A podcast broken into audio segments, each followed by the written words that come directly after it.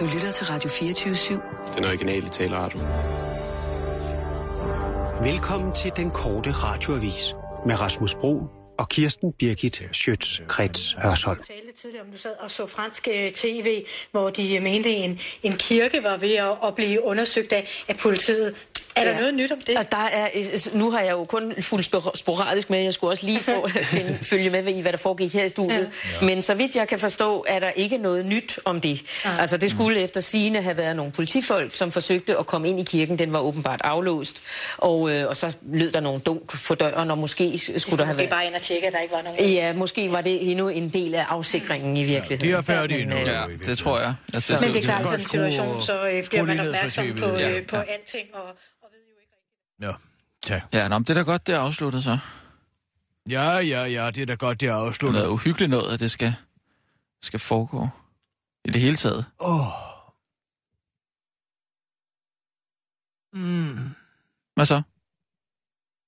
Er du mør? Jeg er mør i dag. Det tager de dag. Jeg har været op i en eller anden. Nå, kunne du ikke sove? Uh, jo, jeg kunne godt sove, men jeg havde lige nogle ærer, når jeg skulle. Om natten? Løbe, ja. Løbe? Var du ude at løbe? Nej, jeg skulle løbe nogle ærner. Nå, altså, jeg okay. skulle køre nogle ærner. Jeg skulle om, køre om noget sølv. Køre sølv? Jeg skulle køre noget sølv. Hvor til? Det er bedst at gøre. Står det ikke øh, ude i garagen, eller hvad? Jo, det stod ude i min carport. Nu står det ikke længere i min carport. Nå. Hvorfor? Fordi jeg kørte i sikkerhed. Inden. Inden det går løs. Inden hvad går løs? Nej, men inden vi kommer i undtagelsestilstand herhjemme.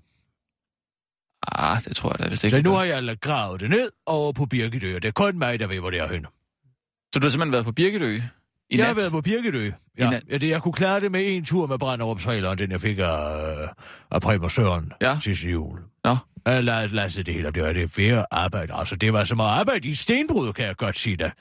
Og det er jo tungt af helvede til sådan noget. Har du selv stået og løftet alt det? Ja, der er der ikke andre, der skal vide, hvad jeg ligger inde med. Nå. Og så kørte jeg over simpelthen. Så kørte du til Birkedø. Jamen, det har været en øh, længere tur midt om natten, så? Ja, ja, ja. Og startede klokken nul et hundrede, øh, ikke sandt? Mm. Øh, I nat var vi hjemme igen vores syvtiden. Så kan jeg godt forstå, at du er træt.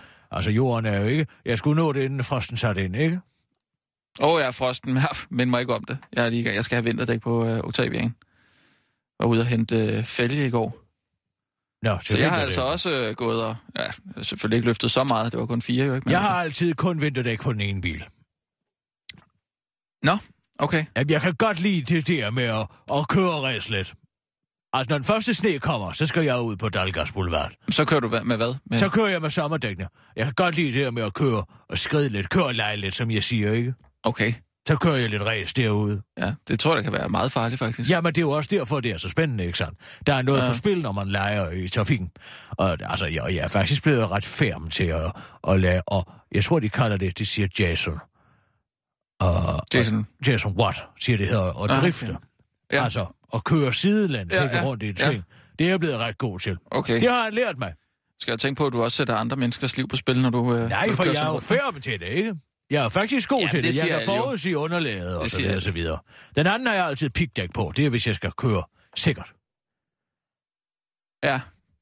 Det vil da være foretrækket, så, når, når frosten kommer, tænker jeg. Ah, man skal lige ud og lege lidt. Gør du aldrig det?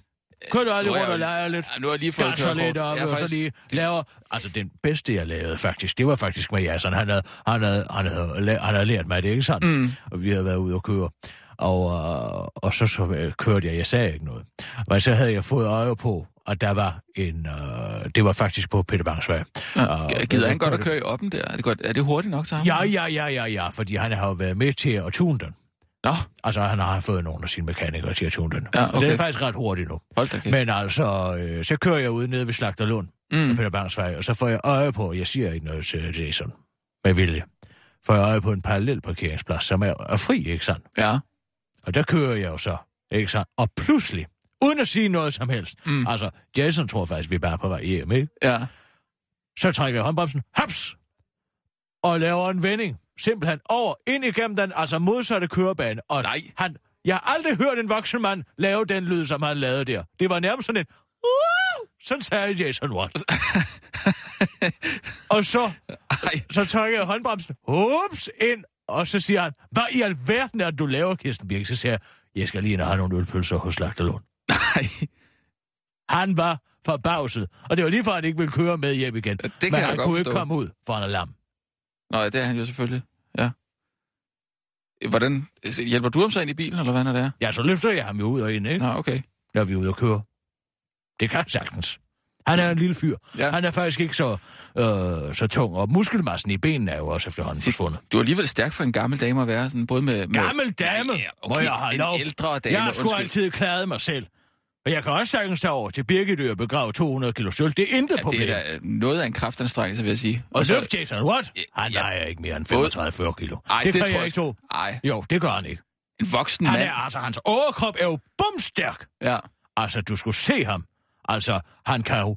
Han har simpelthen altså, armkræfter, som jeg ikke har set lignende. Mm. Jamen, han er jo nødt til at, at, at bruge det, han har, ikke? På en eller anden måde. Jamen, det gør de jo, dem, de kørestolsbrugerne. Ja. De er bumstærke, simpelthen. Ja. Ja. Han vil jeg ikke lægge arm imod. Jeg ved ikke, om... Jeg tror ikke... Fleste andre kunne jeg godt tage. Jeg ved ikke, om det er... Christian Jensen type er ved at kunne knække midt over. Tror du det? Ja, det tror jeg. Det, er det, jeg det tror jeg faktisk på. Også godt, jeg kunne. Ja, ved du hvad? Det tror jeg faktisk også godt, du kunne. Ja. Men ikke Jason Ward. Han kan du ikke tage. Tror du, du kan klare Lars Løkke? Oh, ja, det tror jeg faktisk godt, jeg kan, fordi han har jo aldrig rigtig lavet altså, et stykke manuelt arbejde. Nej. Sådan en lille revisor, sådan fra Gredstad. Ja, det tror ja. jeg faktisk godt, jeg kan. Han har pondus, men ingen muskler. Ja. Og ham, ham tror jeg egentlig også godt, jeg kunne klare. Nej, jeg tror, han vil få dig. Ah. Nej, jeg tror, han Arh, vil... Jeg tror, jeg vil... Jeg tror, han vil få dig. Jeg vil have noget med noget hurtighed, tror jeg. Du er sådan skravl. Jamen, jeg, jeg er rimelig hurtig. Jeg bare vil så løbe væk, det er jo ikke at slå. Nej, nej, men jeg kan da hurtigt nå at flytte mig. Men det kan være, at du skal prøve den her Wombler. Hvad for noget? Den her app, som jeg har. Nå, det du kommer ud og prøve krafterløb med virkeligheden, ikke så? Slåskamps-app der. Ja. Ja, det ved jeg nu ikke. Så kan du jo prøve at se. Det er altså en, en vidunderlig ting at vide, hvor man er henne i fødekæden. Altså, mm. så man ved, hvor, hvor, hvor, hvor man, hvordan man kan begå sig, ikke sådan socialt aktivt. Så hvis der er nogen, der springer køen, køen over, så, så når man har været ude og slås tilstrækkeligt mange gange, ja. så ved man jo altså helt specifikt, hvad man kan tage, og hvad man ikke kan tage ja. i en nævekamp. Det, det meste kan jo klares med dialog. Ja, det får vi se, om det kan jo. Hvad mener du? Det kan vi... Det tager, kan vi tale om. Lad os tage en nyhedsudsendelse. Ja, ja. Jamen, øh, klar, parat, skarp. Og nu, live på Radio fireogtyve syv Studio i København. Her er den korte radioavis med sidste terløb. Hvor går grænsen for frihedsberøvelse? Den går slet ikke. Regeringen indgik i går en aftale med et flertal i Folketinget om tretten af i alt fireogtredive forslag til asylstramninger, der skal gøre det sværere at komme til Danmark og bede om asyl, hvis man for eksempel er en af dem, der er på flugt fra krigens rædsler i Syrien. Aftalen blev indgået mellem regeringen, Dansk Folkeparti, de Konservative, Liberale Alliance og Socialdemokraterne, og de blev blandt andet enige om, at grænsen for, hvor længe man må frihedsberøve en udlændinge, skal ændres fra de nuværende tooghalvfjerds timer til det, politi- til det uh, for politikerne laver mere praktiske, nemlig ubestemt tid. Vi ved godt, at der i et retssamfund ofte er en grænse for, hvor meget man må pille ved de grundlæggende rets- retsstatsprincipper. Men hvis vi ikke bruger sådan et terrorangreb til noget fornuftigt, vil de mange udskyldige franskmænd jo være døde forgæves, udtaler udlændinge og integrationsminister Inger Støjberg til den korte radioavis. Generalsekretær i Dansk Flygtningehjælp Andreas Kamp er helt okay med de mange stramninger i udlændingeaftalen, og han erkender der også, at man måske skulle forøge det antal timer, som man må frihedsberøve udlændingene. Men behøver det virkelig at være på ubestemt tid, spørger det, der bekymrede generalsekretær til den korte radioavis. Ja, det er helt klart nemt for os, slår Inger Støjberg først til den korte radioavis og fortsætter. Jeg tror faktisk, det er det, de et hundrede og niogtyve døde franskmænd ville have ønsket for vores udlændingeaftale. Afslutter hun og skynder sig at haste det over hundrede sider lange lovforslag igennem, så folketingsmedlemmerne og de irriterende menneskerettighedsorganisationer ikke kan nå at sætte sig ordentligt ind i lovgivningen. Danmark nærer stadig et spinkelt håb til dansk E M-deltagelse. Selvom Danmark i går klarede at få et øh, uafgjort resultat på grønsværen i parken mod Sverige, så måtte vi stadig se os slået i det store E M-kvalifikationsregnskab til vores naboer mod øst. Dermed er det altså Sverige, der får lov til at kæmpe om den eftertragtede E M-pokal i Frankrig til sommer. Men, men, men, men, der er stadig håb for Danmarks deltagelse i slutrunden, siger fodboldhistoriker Peter Stassen til den korte radioavis. Der er nogle særlige omstændigheder, der skal gøre sig gældende, men det er ikke helt usandsynligt, at Danmark kommer med på et afbud, siger han til den korte radioavis og tilføjer. Vi skal bare krydse fingre for, at der udbryder borgerkrig i Sverige, forklarer han og refererer til, at sidste gang Danmark kom med på et afbud, var det på grund af borgerkrigen i Jugoslavien i tooghalvfems, og der vandt vi sågar slutrunden. Det politiske klima i Sverige og deres gigantiske flygtningekrise gør, det jo, gør jo, at det ikke er helt usandsynligt. Samtidig skal vi huske på, at Zlatan flygtede fra Jugoslavien til Sverige under borgerkrigen dernede i tooghalvfems, så vi skal helt sikkert stå klar med et dansk pas til ham ude ved Øresundsbroen, skulle borgerkrigen starte derovre. Selvom han er en udansk blærerøv, så skal han da være velkommen, siger han og afslutter. Og så må vi bare håbe, at racekrigen i Frankrig ikke bryder ud, før efter E M er vel overstået. Mor til selvmordsbomber forklarer sin søns handlinger. Moren til den enogtredive-årige Ibrahim Abdelslam, der fredag aften udløste en selvmordsfest foran en café i Paris, står nu frem i et interview med Daily Mail og forklarer årsagen til, at hendes søn blev terrorist. Han var nok bare stresset, siger moren til Daily Mail og tilføjer til den korte radioavis. Det kan faktisk godt være stressende at skulle være på overførselsindkomst, samtidig med, at man skal gå ned i klubben og tykke kat hver anden dag, og samtidig med, at man skal huske at bede fem gange om dagen, og så lige planlægge terrorangreb, samtidig med, at man rejser frem og tilbage til Syrien, siger moren. Hun slår dog først over for Daily Mail, at det faktum, at eksplosionen ikke dræbte nogen, men kun sårede en enkelt en hel del, siger en hel del. Det var ikke hans hensigt at slå nogen ihjel, konkluderer moren, som det britiske medie har talt med, og forklarer yderligere, at familien dog havde bidt mærke i, at han var blevet radikaliseret, i hvert fald en smule, men ikke så meget, at de kunne forestille sig, at han kunne gøre noget så voldsomt, som det han gjorde. H K's initiativ God Kollega-karma vil nu fokusere på de hidtil ukendte fare, farlige bivirkninger på folkesygdommen stress. Vi skal lære at passe på hinanden. Man skal som kollega holde øje og tage ansvar for sine kolleger. Og hvis man ser en kollega stå nede i kantinen og tage en vest fyldt med kuglelejer og C fire-sprængstof på, så kan det være en god idé at gå over og sige, kan jeg hjælpe med noget af dit parti- papirarbejde, i stedet for at kigge den anden vej, siger chefkonsulent i H K, Pernille Abrahamsen, til den korte radioavis. Det var den korte radioavis med Kirsten Birgit Schiøtz Kretz Hørsholm. Det er også Kirsten Birgit.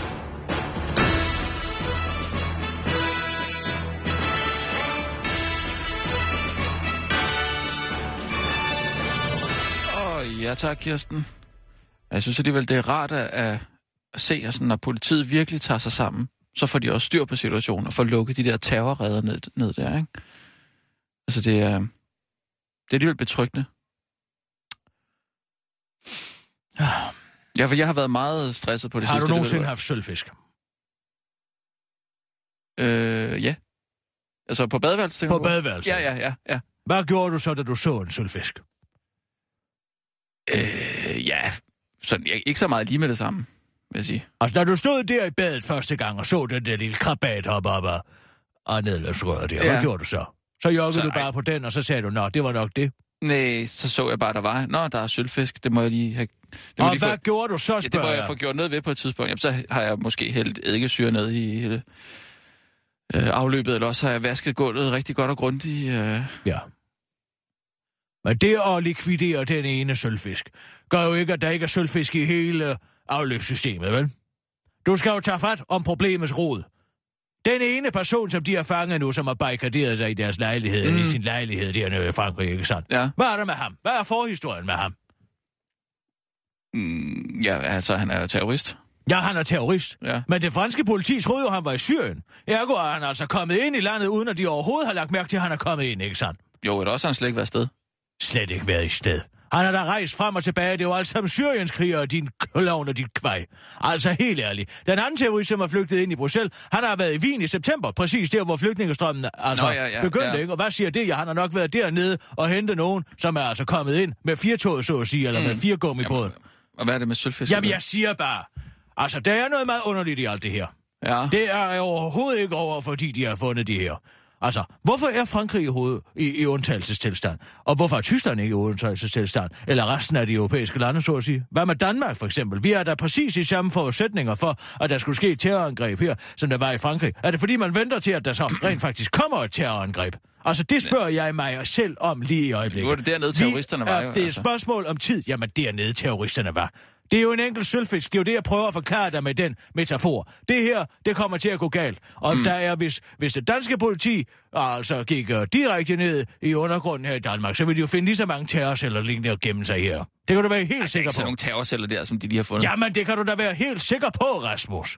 Lad nu være at være naiv, vil du ikke godt? Vær venlig og lad være med at være naiv. Hvad skete der i år, to... Hvad skete der i år to tusind og ti ude på Øresundsbroen? Hvad skete der der? Ja, det kan jeg ikke lige huske. Der blev stoppet en datshund med tre svenske statsborgere og en dansk statsborger i, ikke sandt? Og hvor var de på vej hen? De var på vej ind i J P Politikkens Hus, og hvad havde de planer om det? De havde planer om at gå ind i J P Politikkens Hus, ja, og skære hovedet af de, øh, de journalister, der var derinde, og smide hovederne ud på Rådhuspladsen. Ja, det kan vi har haft terror på Krudtønden. Ja. Mm. Det her, det var et terrorangreb, der blev afværet. Mm, det er jo et spørgsmål om tid, før det sker igen, din klovn, oh, ikke sandt? Men det, det er sgu da ikke min skyld. Hvorfor kalder du mig klovn? Fordi at du står under lettet op, fordi de har fanget en mand i Paris. Nu må du sgu holde op. Ja. Der er ikke noget at holde lettet over. Det her, det bliver værre, i... inden det bliver godt. Det kan jeg lige så nej, godt sige. Nej, Hvorfor, nej. Hvad sker der, når en by får pest i midlerne? Hvad gjorde man så? Man brændte hele lortet ned, og så må man bygge det op igen, når sygdommen er oh, skyllet ud. Jamen altså, sådan er det. Det er fyldt fuld fønix, simpelthen. Det skal blive værre, før det bliver godt. Præcis som en mand, der har fået slipset i klemmen i en trykpresse. Det bliver værre, før det bliver godt igen. Det bliver ikke godt for ham. Nej, men så kan det måske være bagefter, at man får stillet en, af, altså en afskærmning op, eller, eller hvad ved jeg, efter han er blevet masset. Hvis han først sidder fast i den, så bliver han jo trukket ned, ja, på hele hovedet. Ja, det er det, jeg mener. Altså det, bliver, det, bliver, altså, det bliver værre, før at han kommer ud på den anden side, ikke sådan? Jo, jo, altså han klarer den jo ikke. Nej, men så kan der være, at der er nogle andre, der klarer den i fremtiden, eller man får at vide, at man ikke må gå på slips, med, med slips ind i trykkeriet, eller et eller andet, ikke? Eller med halstørklæde. Det hele taget noget flagrende stof. Det er jeg sikker på er en regel nu. Simpelthen en forfærdelig tid, det er. Altså, det, det, det ender jo... Altså, der er jo folk, der snakker tredje verdenskrig, ved ikke hvad, altså. Ja, men tredje verdenskrig tror jeg nu ikke, det bliver. Men jeg tror da, det bliver en omfattende retskrig i Europa. Men altså, for, for fanden får de ikke sat det der, det der terrorhegn op herude? Altså, den lille bum, de har tænkt sig at sætte op herude på trappen? Ja. Ja, det skal de sgu nok blive fede af nærende. Hvad regner man med? At det er en lam terrorist, der kommer, eller hvad, som ikke kan komme, komme over sådan et bum. Du ser jo, hvordan de løber rundt ned i ørkenen og hopper over både det ene og det andet. Så må ikke også, de også kan øh, hoppe over sådan en lem, der bliver sat op dernede. Eller finde knappen, efter de har likvideret receptionisterne hernede. Ej, Kirsten. Til at åbne det. Kirsten. Hvad er der? Ja, de, de, må da lige, de har da sikkert et eller andet, de lige kan... En knap, de kan trykke på, eller et eller andet. Jeg, jeg synes bare, at du skal glæde dig over, at det vi... Øh, altså, de første sikkert kommer herover efter de har været over på J P Politikkens Hus. Jamen, ellers så, så sker det jo samtidig. Det er jo det, jeg, jeg er lidt nervøs for, ikke? Fordi vi står altså ret højt op på listen. Ja, men jeg tror ikke, de sender den, jeg være... tror ikke, at de sender den bedste terrorist ind til os.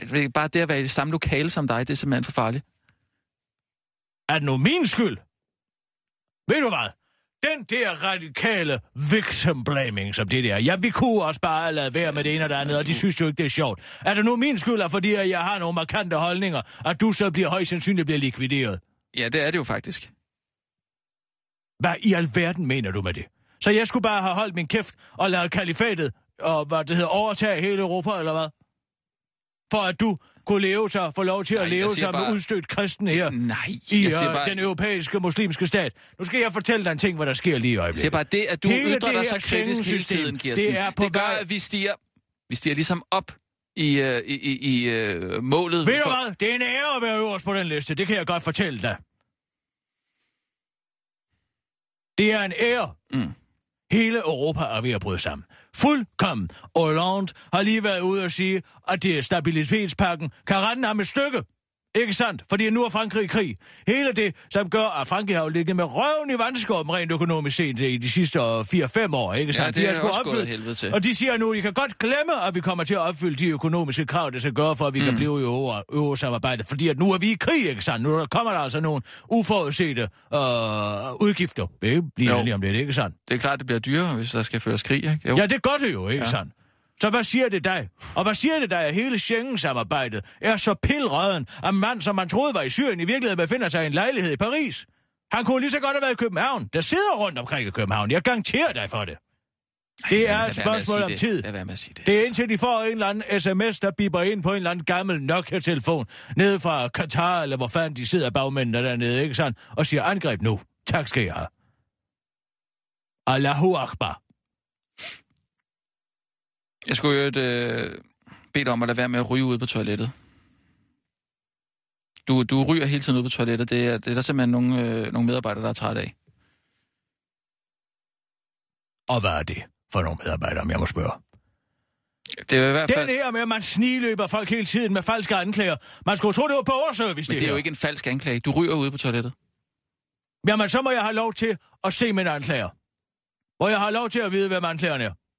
Det er Kors Vejstrup. Oh, altså, Men der er også andre, der er andre, der, der, Ej, der, der, der bakker op. Ham. Hvad mener du? Ah, jamen, jeg troede da, det var en vigtig. En vigtig? Ja, ham kan jeg da tage. Sådan. Knæk ham. Det er da ikke, det er ikke et spørgsmål, om du kan tage og knække ham. Hvad så? Ja, det er et spørgsmål om at respektere, at der er andre, der bruger det toilet. Og du står derude og ryger. Og hvad så? Ja, det er da... Det forestår der afføring, sådan noget røg. Ja, det forestår der også det der noget bare... andet. Hvad? Hvad? Lungekræft. Så fordi man sidder ude på toilettet fem minutter i noget røg. Det dør mig jo ikke af. Nu må du se, hvad jeg har op. Har du ikke større problemer, end at jeg står og ryger ude jo, på toilettet? Jo, det har jeg da. Jeg har det da ikke godt for tiden. Det synes jeg, der har sagt. Man får da dårlig mave af alt det her. Sissel. Og du er skide ligeglad. Jeg er skide ligeglad. Ja, det kan jeg love dig for, jeg er.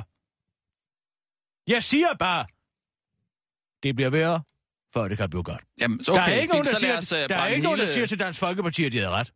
Har du lagt mærke til det? Nej, de har da heller ikke haft ret. De sagde jo fra begyndelsen, at der kommer til at være nogle ISIS-krigere, der har gemt sig i de der flygtningestrømme der.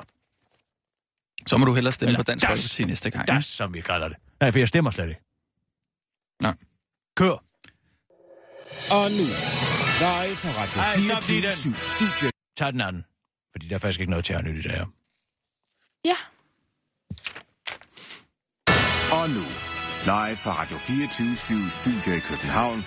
Her er den korte radioavis med Kirsten Birgit Schiøtz Kretz Hørsholm. Manu Sareen oplever indisk udgave af The Walking Dead allerede i nitten otteogfirs.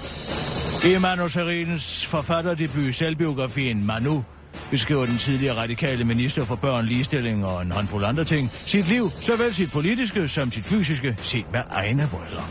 Og selvom man skulle tro, det var en aldeles selvsmagende og selvapologetisk omgang, og det er sikkert også, så bliver Manu Sareen nu for, som forfatter mere troet på sin troværdighed, end egentlig skriver i under. Hele uoverensstemmelsen drejer sig nemlig om et påstået møde, hvor Sareen enten lyver eller har set et spøgelse. I bogen påstår Sareen nemlig, at han gennem sin farmor, der har gode forbindelser til Gandhi-familien, ikke den Gandhi, møder den indiske præsident Indira Gandhi, som øh, enogtyve-årig under en rejse til Indien. Manu beskriver mødet således. Og så, pludselig ud af ingenting, kom selveste Indira Gandhi frem og hilste på min farmor. Tiden gik i stå. Jeg stod bare i et hjørne og var fuldstændig starstruck. Det eneste problem med den vidunderlige lille anekdote er, at Manu Sareen var, da, da Manu Sareen var enogtyve i nitten otteogfirs, havde Indira Gandhi været død i fire år. Så præcis hvilken øh, statlig gråsprængt kvinde Manu Sareen har mødt under sin dansesrejse er endnu uvist. Men uh, Manu Sareen forklarer nu fejlen på sin Facebook-profil med, at han havde husket forkert, og han mødte faktisk uh, indier under en tidligere rejse til Indien som yngre. Som bevis for det, der har Manu fundet et rystet billede frem fra gemmerne, har Indira Gandhi i en menneskemængde og udpeget en person i et sjæl, han påstår er sin egen farmor. Min hukommelse er svigtet. Det var en tidligere rejse, at vi, det var på en tidligere rejse, at vi mødte Indira Gandhi. En rejse, vi foretog, da jeg gik i folkeskole. Tak til Politikken for at gøre opmærksom på fejlen. I øvrigt fandt jeg dette datidens selfie med min farmor, Vitsjal og Gandhi. Det får du her, skriver Manu på Facebook, og glemmer, at definitionen på et selfie er, at man selv er med på billedet. Hvilket han ikke er. Tisdag tager en forhold. Tisdag skal nok løfte sin del af ansvaret, lyder det fra kommunernes borgmester. Kommunens borgmester, Lene Kjeldgaard Jensen, der nu melder ud, at kommunen er klar til at oprette en teltlejr til de mange flygtninge og migranter, der for tiden kommer til Danmark. Det bliver kommunen, der kommer til at stå for den daglige drift af teltlejren på vegne af Udlændingsstyrelsen. Den opgave vil man forsøge at løse så godt som muligt i Tisdag. Det drejer sig jo om helt almindelige mennesker som du og jeg, der bare har et ønske om at skabe sig et bedre liv for sig selv og deres familie, udtaler Lene Kjeldgaard til den korte radioavis. Hun erkender dog, at løsningen med telte ikke er en optimal løsning, men en nødvendig løsning. Det er ikke en optimal løsning, men øh, når det er sagt, øh, er det en måde at få tag over hovedet på, hvor man kan holde varmen af hans seng, siger hun til D R. På spørgsmålet fra den korte radioavises øh, udsendte rapporter om, hvad man i Thisted Kommune vil gøre for at integrere de mange asylansøgere, der skal bo i teltlejren, svarer borgmesteren. Teltlejr? Hvis du sagde tylejr. Hvad er det, jeg har sagt? Jeg siger her. Beredskabsstyrelsen er allerede fredag begyndt at fragte de første teltdele til Thisted, hvor der efter planen skal rejses femogtyve telte med plads til ti hver. Det giver altså to hundrede og halvtreds. to hundrede og halvtreds hvad, spørger du måske? Er det så pærer eller bananer? Nej, det er flygtninge, hvor det ikke kan afvises, at nogen af dem måske er terrorister, men det håber vi. Pas på! Fodring af fugle kan skabe den rene elendighed. Rap, rap, rap! Om vinteren gemmer mange danskere deres franskbrød for at fodre de frysende ænder og svaner, men det skal man lade være med, lyder det fra dyrenes beskyttelse. Man risikerer nemlig at gøre fuglene syge, og i sidste ende tager livet af dem, det skriver Berlingske i går, sikkert fordi der er journalister strejkede. Man lokker de mange fugle til på samme tid, og det betyder, at man gør dem syge. Og de syge smitter de raske, siger Michael Carlsen, der er projektleder i dyrenes beskyttelse. Der er to grunde til, at det kan få fatale konsekvenser, forklarer han. Når fuglene skider i vandet, udledes der næringsstoffer, som er meget til algerne i moserne og søerne. Konsekvensen er, at solens stråler ikke kan trænge ind igennem vandet, og at planterne på søbunden, som blandt andet svanernes unger er afhængige af for at kunne overleve, dør. Samtidig er det problematisk at fodre dyrene, fordi man skaber store foderpladser. Fuglene render rundt øh, det samme sted, og så kommer der en masse lort ud af fuglene, som ender lige ved foderpladsen. Blandingen af lort og mudder og foder, som fuglene æder, er heller ikke sund. Det svarer til, at vi serverede mad for hinanden på tallerkener ved at skylle i toilettet, siger han til Berlingske og tilføjer til den korte radioavis. Tro mig, jeg ved, hvordan det er. Jeg spiste et tyrkisk buffet til niogfirs kroner i sidste uge. Tror du ikke, jeg ved, hvordan det er? Du skal ikke bilde mig ind, at de ikke har vasket de tallerkener i lokummet. Den korte radioavis har været ude ved Damhusøen og tale med en kvinde, der netop har været over i en bager og købe et dagsgammelt franskbrød. Nej, hvor er det frygteligt. Jeg troede jo, at jeg var de stakkels trækfugles redning, men så viste det sig, at der bare har været, det bare har været misforstået godhed hele tiden. Nej, hvor jeg føler mig dum. Det er jo ikke, jeg troede, og jeg hjalp. Men så har jeg måske været en del af problemet hele tiden, siger Lisbeth Zornig Andersen til den korte radioavis og tilføjer. Måske er det alligevel bedst at bare lade dem sejle i deres egen sø. Det var den korte radioavis med Kirsten Birgit Schiøtz Kretz Hørsholm.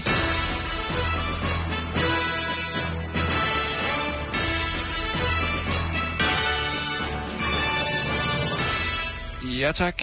Åh, oh, vi skal altså lige have lidt futify-møde igen. Sissel, vil du ikke være venlig at ringe til Obers Viking?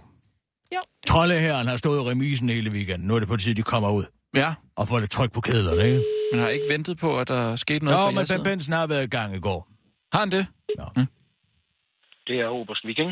Goddag, Obers Viking. Det er Kirsten Birgit. Hej, Kirsten Birgit. Hvordan går det? Det går da meget fint. Det er jeg glad for at høre. Er du veludvilet? Ja. Ja, det er. Klar der, til øh, endnu en aktion? Bestemt. Og øh, i går, der øh, holdt vi også en lille øh, tænkepause. Og jeg var øh, i min iver for at, at komme afsted og diskutere og konfrontere. Så tog jeg til øh, E U-debat i går på Aarhus Universitet. Nå for Søren. Ja. Deltog og, du i debatten simpelthen? Ja, det gjorde jeg. Altså, præsenterede, jeg du dig som, som... præsenterede du dig som Obers Viking? Ja, det gjorde jeg. Nå, hvor godt. Mhm. Øhm, og det var, det, var, det var også, til dels også, fordi Margrethe Auken sad i, i debatpanelet uh, sammen med Jens Joel. Ja, jo, jo. Og Jens Joel sad der fra Socialdemokraterne. Og uh, Nikolaj Willumsen fra Enhedslisten. Øhm, og så havde de en radikal, som jeg ikke kender så godt, en Sanne Borg eller sådan noget. Nå, det lyder uhyggeligt. Ja. ja, han var jo lidt, øh, det var jo lidt en tre mod en deroppe. Øh, Nikolaj, han havde det jo hårdt. Så var det godt, jeg var der. Kan ja, ja, ja. Hvad forsværede du om så, eller hvad? Sagde han noget begavet i øvrigt? Ah, ja, et par, et, et par begavede. Det er derfor, jeg siger hele tiden, Obers Vikinger, det er godt, de har også den næste side, for ellers ville det være gået helt fløjten. Lige præcis. Og jeg synes, det gik fint, og øhm, ja, vi fik stillet nogle kritiske spørgsmål. Øhm, til hvem? Hvem snakkede du med? Jamen, jeg stillede lidt, hvad skal vi kalde, et åbent spørgsmål til alle fire politikere omkring øh, sådan overordnet befolkningens tillid til politikerne. Mm, ja. I sidste ende er det jo det, der kommer ind på for befolkningen. Hvis vi har tillid til politikerne, og selvfølgelig går ind for, for E U, jamen så kan vi jo roligt stemme ja. Øhm, men hvis vi ikke har tillid til vores politikere, så vil jeg overveje overordnet mene, at man skal stemme nej. Ja, men det er da en glimrende betragtning. Det er, det er jo en voldsom politikerlede nu om dagen. Hvad sagde Margrethe ja. Auken til det? Hun plejer jo at være rimelig rap i replikken. Rasmus ja. har haft en uheldig sammenstød med Margrethe Auken engang i aften. Ja, hele familien Auken ja. faktisk. Nå. Ja, det, har været, det var meget synd for ham, altså. De uh, snappede en hel julegås, som Rasmus gerne ville have haft en bid af, men de tog det hele med hjem. Ja, man kunne få smagsprøve jo, fordi det, det, der var altid en kok ind i aftenshowet jo, og så øh, ude bagved, så fik vi så muligheden for lige at, at, at hapse lidt af det, men hele familien Auken, de, de ragede altså så meget til sig, at vi andre ikke kunne få noget, så det var lidt ærgerligt. Men altså, ja, det, er ikke, kunne... fordi, det er ikke fordi, jeg er sur på hende eller noget. Nej, men hvad kunne du lære af det, Rasmus? øh, jeg kom hurtigt op til fadet? Ja, simpelthen. Du må længere frem i skoene. Men altså, Svend Auken kan vel ikke have været der. Han var vel død på det tidspunkt. Jo, men så resten af... At der var Ida og... Mm. Og Margrethe der. Ja, hvad svarede hun til det? Ja, men hun var, var sådan lidt, øh, ikke kaldt det beflippet, men i hvert fald sådan lidt øh, spørgende igen tilbage om, øh, ja, men nu er det jo det demokrati, vi har, og bla bla bla. Så øh, hun kunne rigtig forsvare det som sådan. Hun øh, ville simpelthen ikke anerkende præmissen om, at folk ikke stoler en skid på politikerne længere. Jo, men jeg fik desværre ikke lov til at følge spørgsmålet op. Det var en lidt kort debat. Jeg ville gerne have haft øh, spurgt tilbage, øh, om, om det ikke lige præcis er det, de så skal prøve at arbejde på i stedet for. Øh, og bruge tid på deres kampagner i øst og vest. Om de ikke netop skal bruge tiden på at, at, at genskabe tilliden. Det var da et glimrende retort. Ja, det synes jeg også. Men jeg Nå, jamen altså alt det her... Men det spurgte han jo ikke om.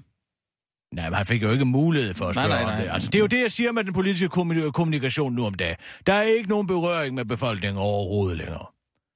Nå, men altså, hvor med alting er? Var hun flabet over for dig? Det var hun så ikke. Ej, jeg synes faktisk, hun var det over for mig. Hun, hun, var lidt, hun er jo en Margrethe Auken, og hun er en øh, gammel øh, spids dame. Øh, og, og Jens Joel og, og Nikolaj Willumsen fik der selvfølgelig lige et par, par stikpiller hister her. Øh, ja, den der så vanlige nedladende. Er I jævnaldrende egentlig? Hvad Hvad Margrethe og jeg? Mm. Ej, Margrethe er lige et par år ældre end mig, er hun ikke det? Hun ser ældre ud i hvert fald. Ja, hun ser faktisk noget ældre. Hun er begyndt at se gammel ud. Ja. Det er altså den bitterhed og afsky, hun går med ja. overfor den almindelige befolkning. Den sætter ja. sig jo altså. Der kan man altså se på mig på mange måder, i et mere positivt væsen.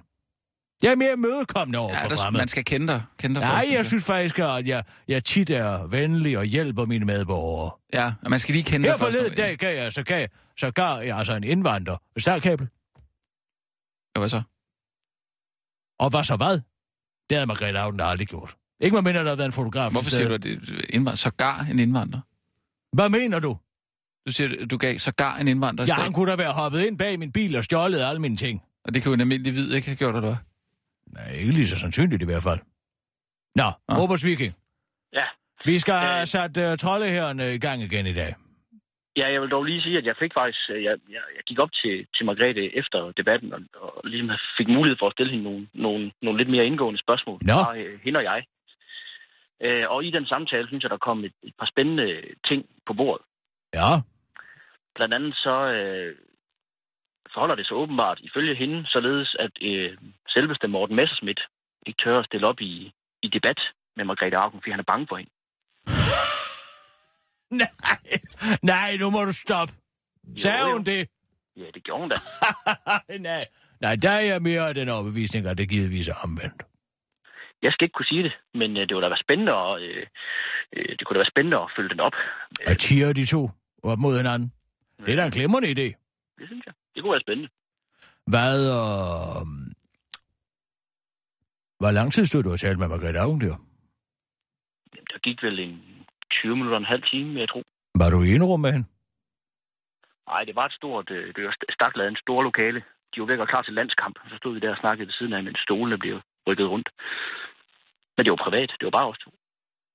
Nå, det var da meget fint, du lige tog, tog så lidt tid til. Hvor ligger din loyalitet henne, Obers Viking? Det tror jeg ikke, du behøver at være i tvivl om, Kirsten Birgit. Men du må tænke på, sådan en som jeg er jo nødt til at være helt inde.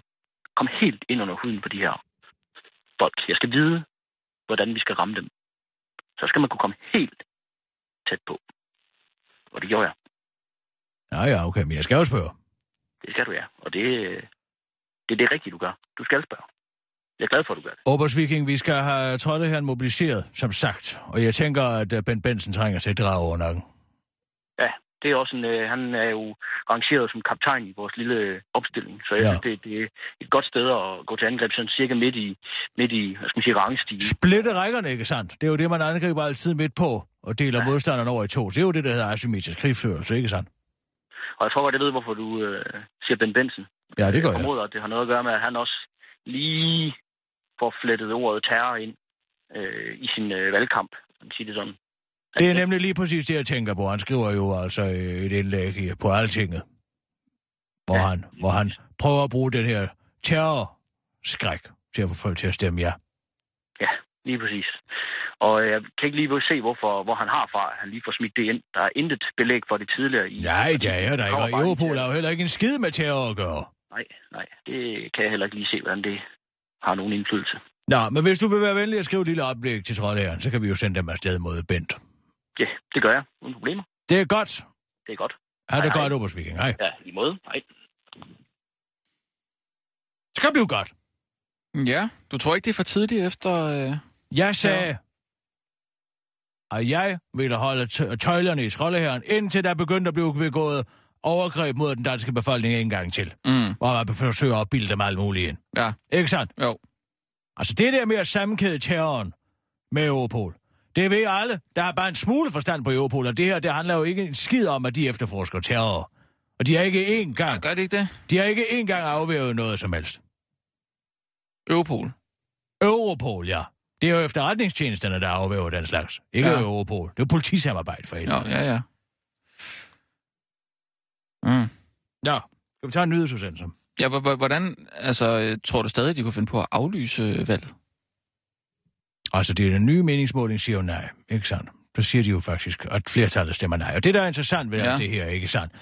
Det er, at øh, meningsmålingen, den nye meningsmåling, siger, at seksogtredive procent vil stemme nej, og toogtredive procent mener jeg, det er, vil stemme ja, mm. mens fireogtredive procent stadig er i tvivl. Ja.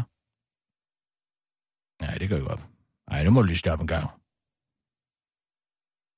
toogtredive procent siger nej, ikke sandt? fireogtredive procent siger ja, tror jeg. Og så fireogtredive procent mm. vil stadig jamen, sådan cirka, sige, det er. Ikke sandt? Nej, ja. jo, de skal jo give hundrede procent for Søren. Ja, ja, ja. Men det, der er interessant, det er, at Danmark historisk set i E U-valg, der er tvivlerne altid endt med at være nej, siger den største del af dem. Mm. Og så er der jo alt det her med, altså grundlovens øh, tredive procent regel, som jo er meget interessant. Derfor ja, så skal vi jo have så mange som muligt til at stemme. tredive procent reglen, hvordan er det? Ja, tredive procent dem er, altså det som er, det her, og hvad det hedder, øh, øh, folkeafstemningen er jo lavet på baggrund af et lovforslag, ikke så? Nå, ja, altså, så hvis der kun er tredive procent, der, øh, der stemmer, så, så kører man det ikke igennem alligevel. Nej, nej, nej, det er ikke sådan, det er. Nå. Det er sådan, at hvis det skal omstødes, altså hvis det ja, som politikerne med deres øh, sammenslutning derinde, har foreslået, altså, at vi afskaffer det her. Hvis det skal omstødes, så skal tredive procent af alle stemmeberettigede i Danmark, det er lidt over en komma to millioner mennesker, mm. skal altså stemme nej. Okay. Det vil sige, hvis valgdeltagelsen er meget lav, mm. så kan det jo sådan set i princippet godt blive et nej til folkeafstemningen. Men fordi at under, det er under tredive procent af de stemmeberettigede, som er, øh, altså som er øh, nej-siger, mm. så kan det ikke omstødes. Men der Løkke så at være ude og sige, det vil han godt nu godt respektere alligevel, selvom valgdeltagelsen altså er lav. Nå, og kan man regne med det? Ja, det ved jeg ikke, om det er endnu en til solen brænder ud af, hvordan vi skal fortolke den. Mm. Men du tror så ikke, at de aflyser? Det vil være en underlig udmelding, hvis de så aflyser nu. Mm. Men altså, jamen, jeg ved det snart ikke mere. Og det kan vi jo alt det her. Der kan også ske meget med det terror der lige pludselig. Altså, jeg synes, det... Nå, skal vi tage nogle nyheder? Ja, ja, lad os gøre det. Klar, parat, skarp. Og nu, live fra Radio fireogtyve syv Studio i København. Her er den korte radioavis med Kirsten Birgit Schiøtz Kretz Hørsholm. Og så er der godt nyt til skoletrætte med adrenalin i blodet. Regeringen er sammen med de øvrige partier i Blå Blok samt Socialdemokraterne nemlig blevet enige om en ny politiaftale. Og blandt andet forkorter politiuddannelsen fra tre til to år, så unge politikadetter ikke længere skal bruge alt for lang tid på skolebænken, inden de skal ud i ekstreme situationer og håndtere alt for psykisk syge til voldelige bandemedlemmer og til selvmordstruede teenagepiger og pædofiliramte børn og folk, der har fået nok af borgerservice. Det er fedt, øh, at man ikke behøver så meget skole og sådan noget for at blive politimand, siger Dennis Pedersen til den korte radiovis. Der er der en af de unge, der står og skal vælge sig en uddannelse, og som gerne vil i gang med noget mere praktisk arbejde hurtigst muligt. Jeg er nok lidt sådan en type, der ikke kan sidde stille, siger han til den korte radioavis. Og det behøver han heller ikke med, den nye, med regeringens nye politiaftale, som man hos Rigspolitiet er positivt stemt overfor. Men den øh, positive indstilling giver Adam Didriksen, der er lektor i politividenskab på øh, Aalborg Universitet, og derfor, en hel, øh, og derfor ved en hel del om netop dette emne ikke meget for. Det har man en øh, filosofisk term for, og det er bullshit. Man kan ikke trække en tredjedel fra uddannelsen, uden at det får konsekvenser for niveauet. Det vil over tid give borgerne ringere kvalitet og service, udtaler han til D R. Og fortsætter, det bliver en discount, et discountpoliti, talstærkt, men med et utilstrækkeligt kompetenceniveau. Det er bekymrende, at man går på kompromis, og det er en panikløsning, fordi man er presset på ressourcer, siger Adam Didriksen til D R. Den indre justitshævner Søren Pind siger dog til Berlingske, at politiaftalen, citat, resulterer i det stærkeste politi, vi har haft i nyere tid. Nå, okay, siger lektoren i politividenskab til den korte radioavis. Vi skider højt og flot på det hele, men ikke på restauranter og café-toiletter. Har du nogensinde skødt dig hjem fra en café eller restaurant, fordi du simpelthen bare skulle på toilettet og kun ville lave stort på dit eget toilet? Ja, den situation kender rigtig mange danskere til sydenladende, og i en ny undersøgelse som YouGov har foretaget svarer syvogtredive procent af danskerne, at de holder, øh, holder sig til. Holder sig til, de, til, når de kommer hjem, hvis de skal lave stort og er på en café eller restaurant. Men det er faktisk et problem, at folk ikke tør på gå på toilettet, når de er ude. Hvis man har afføringstrang, skal man nemlig ud med det. Det forklarer Gert Johnson. Der faktisk er en kvinde, men som bare hedder Gert, der udmærket kan være et kvindenavn, hvis det altså staves med D og ikke med T. Der vil betyde, at Gert var et, Gert var et mandenavn. Altså. Hun udtaler i hvert fald til Metro Express. Det er med at gå på toilettet og udskille afføring. Ja, folk, det er så dårligt med, at de opholder, de holder sig for forstoppelse, siger Gert Johnson, der er rigtig specialsygeplejerske i afføringsproblemer. Når du klemmer sammen, sender du nemlig afføringen tilbage i tyktarmen, og herefter går der fireogtyve timer, før afføringen kommer ned. Tyktarmen suger væske fra afføringen og gør dermed din afføring rigtig hård, og derfor bliver din afføring muligvis ret vanskelig at få ud og komme igen. Vi ramler ind i et tabubelagt område. Mange tager afstand fra kroppens udskillingsprodukter, og det er et voksende problem, siger Gert Johnson til Metro Express og fortsætter. For mange folk der er, øh, er der en psykisk barriere ved at lave stort på offentlige toiletter. Hjernen gør simpelthen, at man ikke kan. Så næste gang du virkelig skal, men ikke kan, så skal du måske overveje, om du ikke lige skal tage en dyb indånding og få det overstået, og så leve med, at personen efter dig skal tage endnu en dybere. En endnu dybere indånding, selvom det nok er lidt pinligt. Og nu bringer den korte radioavis her ellevte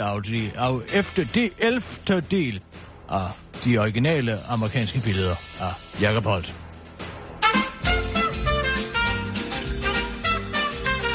Del. Del elleve. Midt i en jazztid. Haha. Ah, jeg ved da godt, det ikke er mig, der har skrevet den, men grunden til, at jeg har brugt den overskrift, er simpelthen, at jeg er taget til New Orleans. Og har jazz fra morgen til aften. Det aner jeg ikke. Men man kan simpelthen ikke undgå at blive godt humør af al den glade jazzmusik. Ved I hvad? De spiller den sågar til begravelser. Tidligere i dag så jeg sådan et helt optog, hvor de kom slæbende med en kiste, og hvor de sort bare gik og blæste neonmusik ud. Det kunne vi sandelig lære noget af derhjemme i Folkekirken. Jeg tør slet ikke tænke på, hvordan folk ville se ud i hovederne til sådan en dansk begravelse, hvis der lige pludselig var sådan en sort fætter, der stak hovedet frem bag alteret og begyndte at spille sin trompetmusik. Hehehe. Det gad jeg godt nok godt se. Ellers er der ikke meget at fortælle. Udover musikken er det ikke så meget at byde på hernede. Det bliver også trættende i længden, at det hele tiden skal være fest i gaden. Altså, hvad lever de overhovedet af?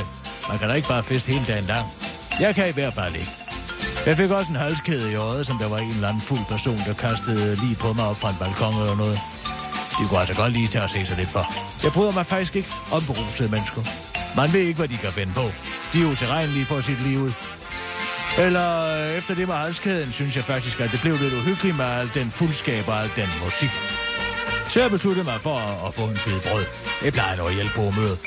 Den mad, de har hernede, hedder kajun. Og det kan jeg lige så godt sige, som det er. Det er ikke noget, jeg kan lide. Og jeg er altså ikke kredsen. Jeg kan sagtens spise ansjoser på min vin og snitsler, altså noget der. Men den her omgang, jeg blev præsenteret for jambalaya, jambalaya, jambalaya, jambalaya hed det. Føj for en omgang. For det første var det alt for stærkt. Jeg havde overhovedet ikke bedt om at få det stærkt, man skulle tro, det havde tabt paprikaen helt ned i gryden. Jeg synes, jeg er for galt at bare gå ud fra, at man vil have det stærkt. Nå, og det var kun den ene ting. Den anden ting var, at det simpelthen var så slimet. Det lignede sådan noget rødt snot ad. Jeg måtte give op efter bare to skefuld. Og allerede efter jeg havde slugt dem, så kunne jeg mærke, at det rummede ned i mausen. Ja, så var der altså huhej tilbage på hotellet. Og så måtte jeg ellers bare på toilettet. Og her har jeg siddet lige siden jeg kom hjem for tre timer siden. Det løber lige igennem mig, kan jeg godt sige. Jeg tror, maden var for gammel. Det forklarer også, hvorfor det var så slimet. Det har jeg tænkt meget over. Åh, oh, hvor jeg savner at leve på så meget lige nu. Og robrød til at samle maven med. Jeg kan simpelthen ikke opstøve det hårdere, eller også er det, fordi jeg ikke ved, hvad det hedder. Lakridser. Øj, jeg vil give en hel lak... halvtredser for en pose lakridser. Det nærmeste, jeg er kommet på sådan noget, er tyggegummi med kanelsmag. Hvad giver I mig? Og det er ikke engang jul. Det er altså også lidt svært at holde med humøret op lige nu. På trods af jazzmusikken, som jeg kan høre herude på toilettet. Det hjælper dig lidt. Men altså, jeg bliver nødt til at sige, at jeg er hjemme ved. Det er ikke sjovt at være midt i en jazztid. Og måske øh, kan man også opleve for meget. Det har jeg tænkt meget over herude på toilettet. Jeg håber, det bliver bedre i morgen. Vedlagt er et billede af min afføring til skræk og advarsel. Jakob Holt, New Orleans. femte oktober nitten enoghalvfems.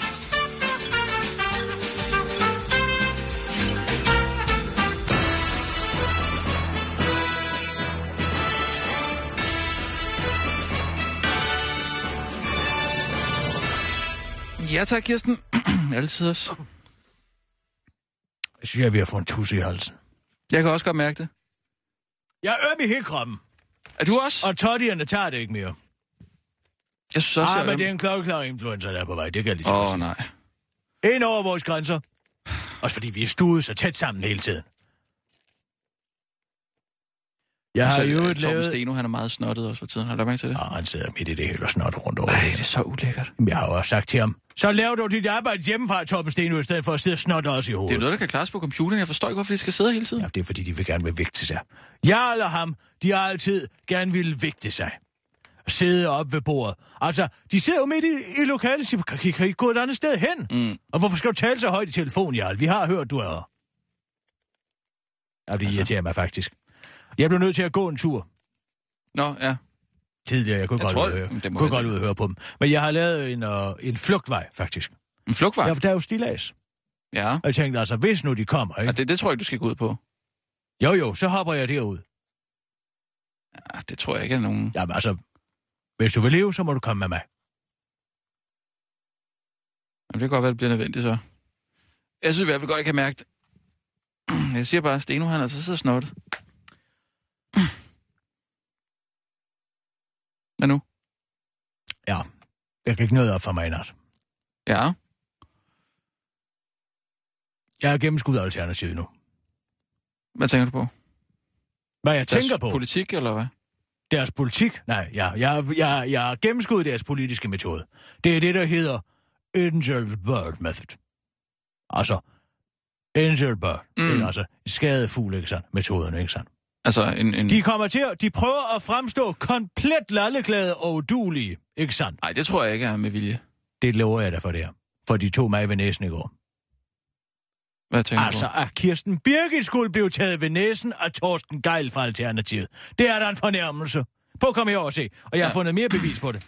Hvad? Blev du taget ved næsen? De lader som om, at de hverken ved ud eller ind. Men de er i virkeligheden mere snu end nogen andre.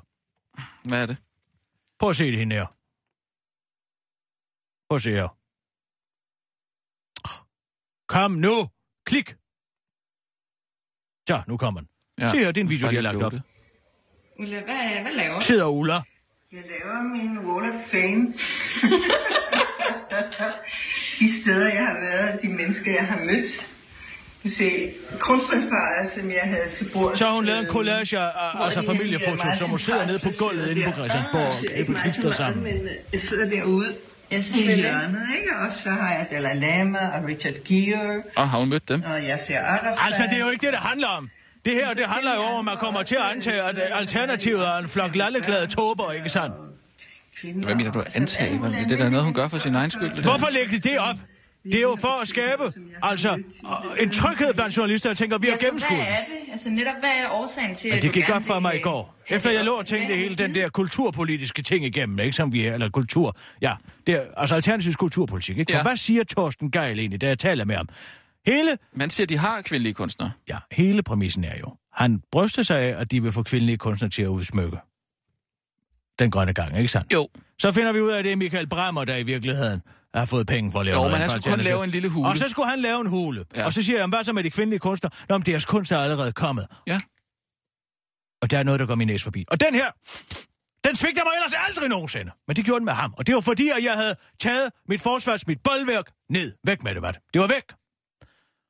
Hvad tænker du? Hvad er... Ja, hvad tænker jeg på? De har jo ikke købt en skid. Prøv at høre, hvad han siger. Ja.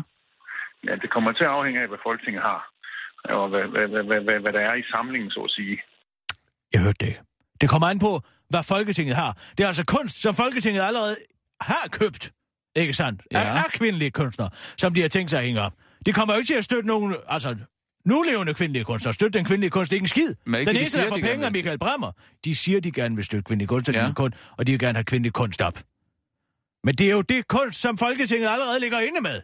Der er så... jo ikke tale om at støtte en skid. Og det, gør... det er lige for næsten af mig. Så det, det drejer sig om, at de bare går ned og ser, hvad der er kvindelige kunstnere, og så hænger de det op. Ja, og så siger de, vi vil gerne have alt det kunst, de har kvindelige kunstnere, så har de fået leveret det op til Rasmus Nordqvists kontor. Ikke sandt? Men det var, det var ikke engang kommet op endnu, jo. Jo, han sagde, det stod derinde. Men de havde ikke besluttet, hvad der, skulle, hvad der skulle op på væggene.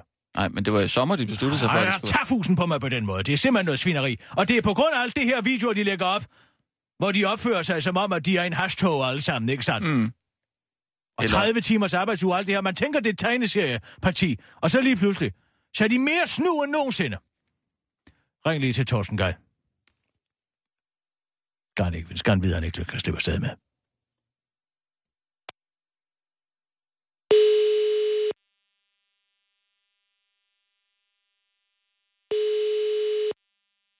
Arbejder de om onsdagen? Ja, det ved jeg. Har de fri om onsdagen? Åh, oh, det kan det godt være. Og det, hvad er det? Det er fredag? Og hvad er det så? Så er det klokken... Ah, det er kl- fra klokken tretten, de har fri? Det er Thorsten Gejl. Jeg kan desværre ikke tage telefonen lige nu, men... Så ringer du til Uffe. Send mig en sms. Så går vi direkte til slangens hoved. Jo, men hvis de ikke... De, det er noget med, at de ikke arbejder... Så lægger jeg en besked. Men det er simpelthen så frækt. Det er også genialt. Eller bare ærlig. Bare ærlig. De er ærlige. Ærlige? Ja. Gud, de ikke er. Jeg skulle blive de gør til. Godt himle op og lave en alternativ dagsorden og alt muligt. Og så går de direkte ned ad den vej, som alle andre gør. Men de gør det bare på en mere snu måde. Det er genialt at fremstå, som om man er komplet. Velkommen til voicemail. Indtal din besked efter tonen. Ja, goddag, Uffe. Det er kisser. Touché. Bravo. Så står der et nul til alternativet denne gang.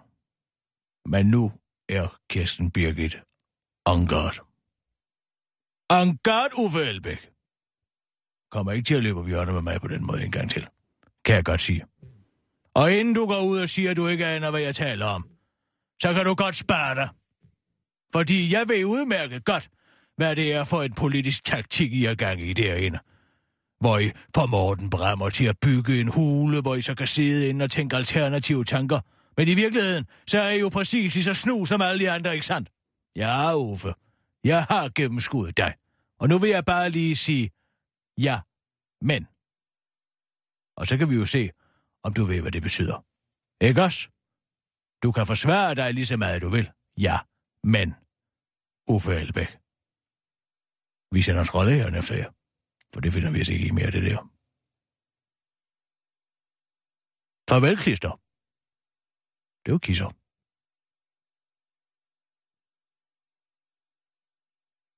Farvel, klister. Ja, klister, det var jo vores øgenavn, far, ikke sandt? Kan jeg ikke huske, at jeg fortalte det med... Nå! Øh, sad. Med, uh, Niels Malmros, med, ja, med Niels Malmros og Peter A G og... Jo, ah, det var da ikke helt fint. Nej, men det er da heller ikke helt fint på den måde at føre politik på den måde. Nej, men, men I mobbede ham jo der i Aarhus. Altså ja. hele, og hele opsætningen omkring det er genialt. Det er jo altså at nordkoreanske proportioner, de har lavet det her, ikke sandt? Så ser oh. man til valgfesten derude, hvordan de står alle sammen og fjoller rundt. Ikke nogen grønne dragter og et eller andet ude på Refshaløen. Og så tænker man, det der... Det kan jo ingenting. Og så laver de alle mulige ja-men-kampagner. Altså, jeg siger det, det er et spørgsmål om tid, før et landets diktator hedder Uffe Elbæk. Åh, oh, tror du det? Det måske være meget godt for miljøet. Pludselig, mens alle har stået og prikket ham i hovedet med pinden, ikke sandt, ind igennem bordet, ikke stået hele tiden. Kom så, Uffe, hvad kan du, hvad kan du? Ingenting. Ja. Lige pludselig. Så går døren op, og så springer der en meget vred gorilla ved navn Uffe Elbæk ja, ud. Det er også derfor, og man skal... Og tæsker dem alle sammen. Man skal passe på med at mobbe folk, fordi det ender nemlig med, at de tager hævn. Ja, på en eller anden måde er jeg stolt over at have været med til at skabe så snu en politiker. Det er jo rent Karl Rove, det her. Du vil næsten tage, tage æren for ja, det, jeg måske. Jeg vil sige, at jeg har haft en del af det. Ja. Jeg har tænkt på, jo, at vi skal have lavet en sang. Ja. En jeg sang? Har tænkt meget over det i nat. Hvad skal det være, ikke sandt? Ja. Vi har brug for en sang, som kan samle befolkningen. Det var da en glimrende idé. En sang, som kan samle befolkningen og vække befolkningen. Få dem til at indse... Band-Aid, simpelthen. Få dem til at simpelthen at indse, at terrortruslen er reel. Og vi alle sammen er i fare. Hvordan skal det samle folk? Jo, altså en sang om, at det her, det er ikke nogen illusion. at terroren er virkelig og lige her. Og den, og det er kun et spørgsmål om, den slår til igen. Men, og jeg har allerede men, fået et for, men, altså jeg har allerede, men, jeg har allerede tænkt på men, et men, forlag for den. Ja. Fordi man ville med lethed kunne lave sommer i Europa om til terror i Europa. Kan du høre det for dig?